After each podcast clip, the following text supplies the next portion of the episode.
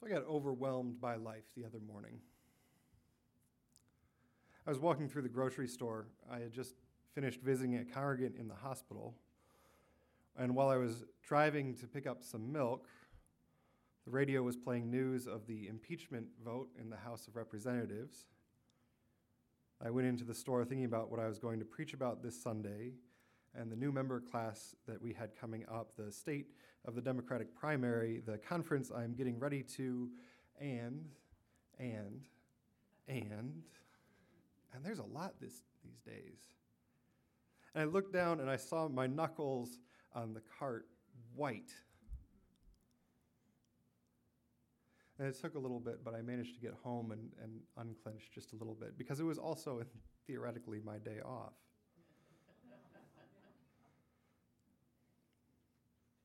It's a lot these days, y'all. It's a lot. One year from today, November 3rd, 2020, is federal election day. Right, so I can just stop the sermon there, right? 365 days. And there's some things we're not going to say here. It's part of IRS rules and a, a, basic understanding of the separation of church and state that I will not, nor will anyone, endorse or oppose any candidate from this pulpit. That's a, a given. So, in that sense, we won't be uh, involved in the election. And yet, elections are so much more than that. I don't know how it was here, but I remember the year leading up to the 2016 election where I was in Long Island. And for a few months in the fall, it felt like the anxiety of the whole church, the whole country really, was ratcheting up every week or so. And starting in about September 2016 through that spring, at the church I was at, we tracked a spike in pastoral care needs in the congregation I was at. Not actually related to what was going on in the world. It was everything from family issues to, to concerns about personal stuff that went back 20 years. But anxiety is like a balloon where you squeeze it in one place and it pops out in another. There was a lot of anxiety in the world that spring.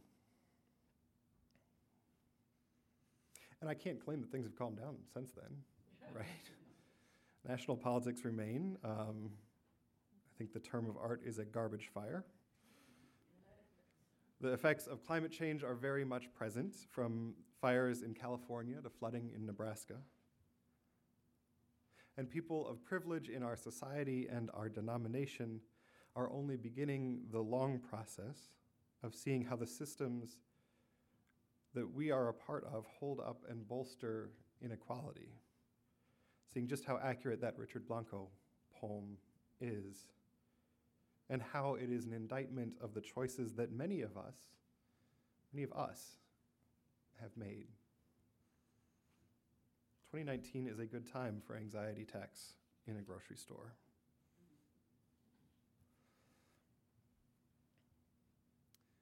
The easiest way through all of this is disengagement through cynicism. To say, well, politics has always been corrupt. There's nothing I can do to affect global carbon emissions, and inequality has been a part of every human society that we have a record of. So it's clearly part of our nature. I know plenty of folks that take this stance. In, in some ways, cynicism seems an appropriate response these days but it is not a faithful response. There's another way, this one rooted in history. In the fifth century in Europe, it seemed like the world was crumbling. The Roman Empire had fallen, a series of plagues had killed many people.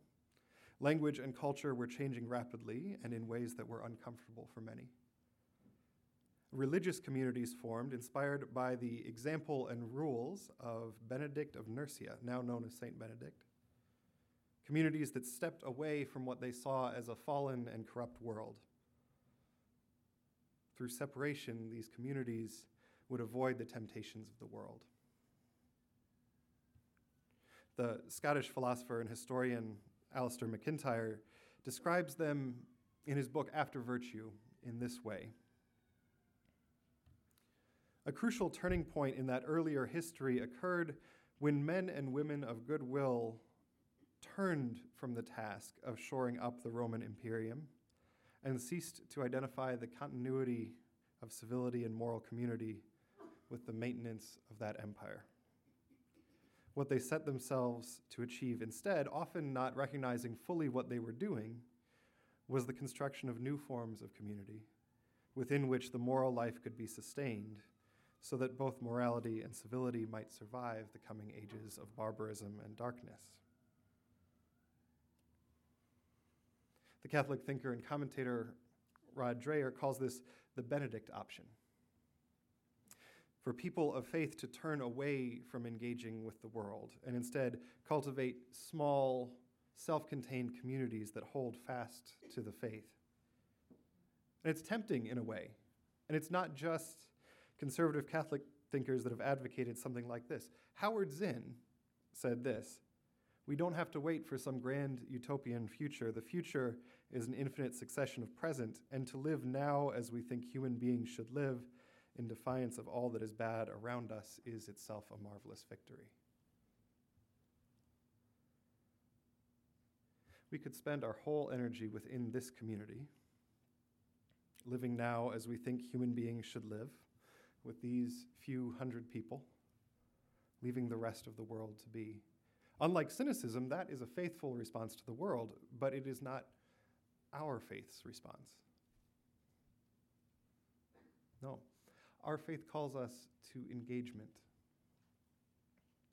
Our fifth principle recognizes, calls us to participate in the democratic process within our congregation and in society at large, it says.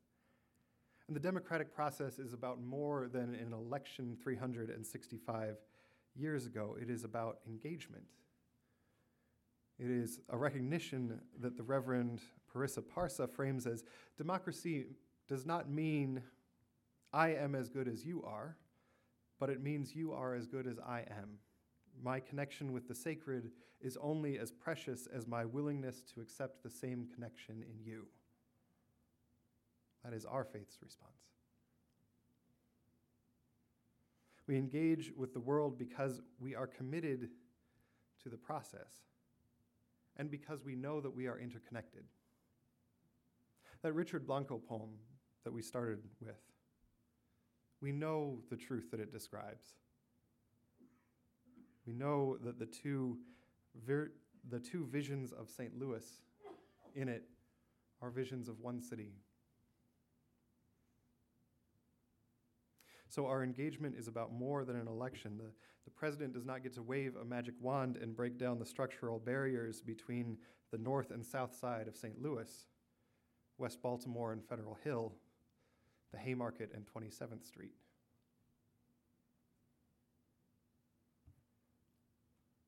Reverend Theresa Soto asks Can we develop the skill of remembering the future?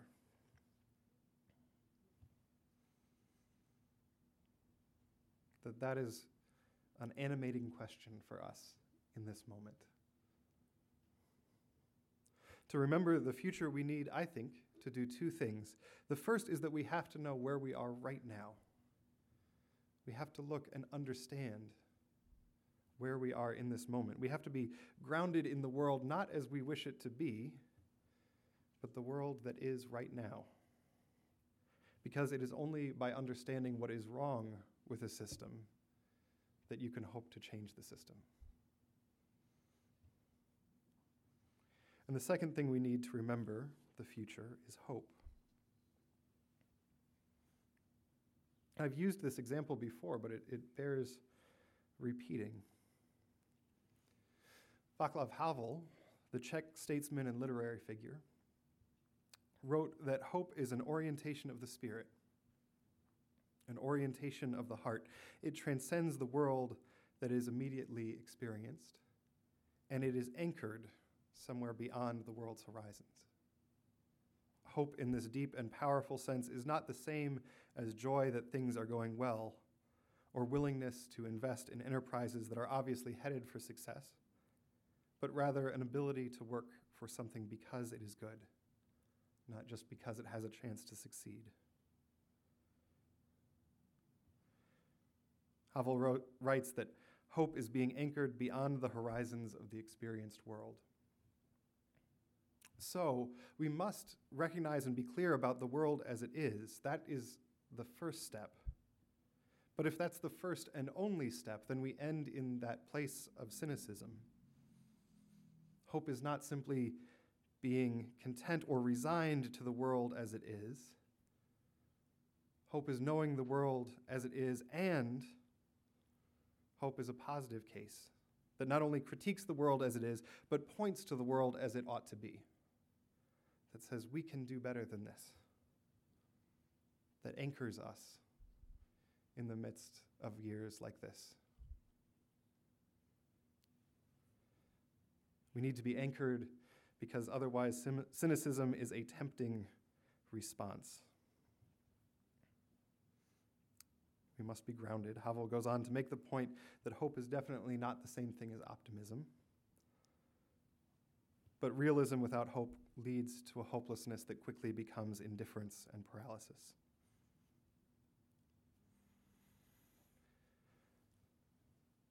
And this image he uses of being anchored over the horizon. Usually we think of anchors as something to keep us in place, to hold us steady as the world around us moves. There's at least one other use for an anchor. Ships 150 years ago moved by sail. So imagine you're on a clipper ship 150 years ago. There aren't any motors or oars on the boat itself. The boat is designed to work with the wind, to sail in the direction that the wind is blowing, or at 90 degrees to the wind. When you're out in an open sea with the wind at your back, it flies. But what do you do when there is no wind? What do you do when the wind is right in your face? And there was a process called warping back in the day. You take an anchor, a kedge, and you put it in a rowboat. You get about 20 people to row the anchor as far in front of the boat as they can and then drop it. And on the boat, the whole crew takes hold of the rope and pulls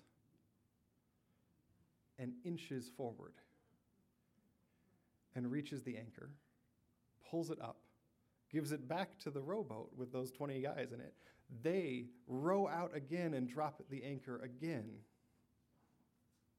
It is backbreaking work. It's not a fast process. But in this way, even the largest boat could move against the wind.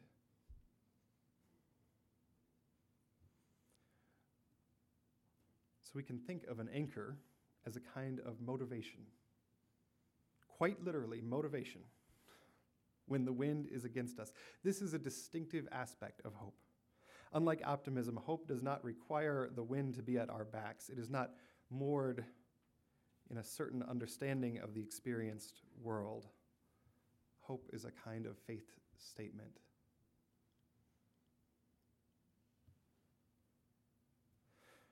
One year until the 2020 elections.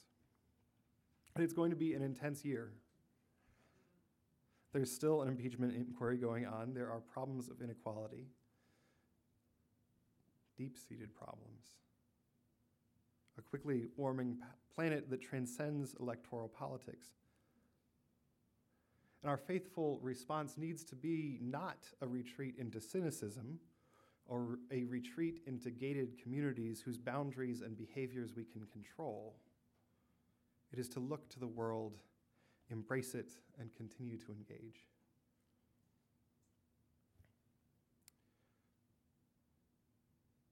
We'll close with uh, full meditation by Reverend Theresa Soto from her book, Spilling the Light. She asks, Can we develop the skill of remembering the future? Can we commit to build the community that will extend into a time we only know by memory because it will outlast us? Memorize the compass points of the day yet to come. The truth, the love, the fire, the endless yes of the horizon. Shake the scales from your imagination. Reach, stretch, rise. There is no more time for pretending that everything can be all right without your care, without your attention. You can mourn, grief being more real at times than the promise of the sunrise, more real than the peace of the moon. That inconsistent silver turns and disappears, and yet, while we may mourn changes, losses, deceptions, and betrayals, beneath the ash we find the ember. We weep, and then, as we have learned from labor movements, we organize. Remember the day toward which we gather, the tomorrow toward which we advance. It is with your actions today that you engage with that muscle memory, that sense of smell, that ragged velvet feel of a day you have never lived. It is also your day. Remember it well. Memorize the compass points of the day to come. Hold on to hope. Drop the anchor over the horizon and start pulling. Amen.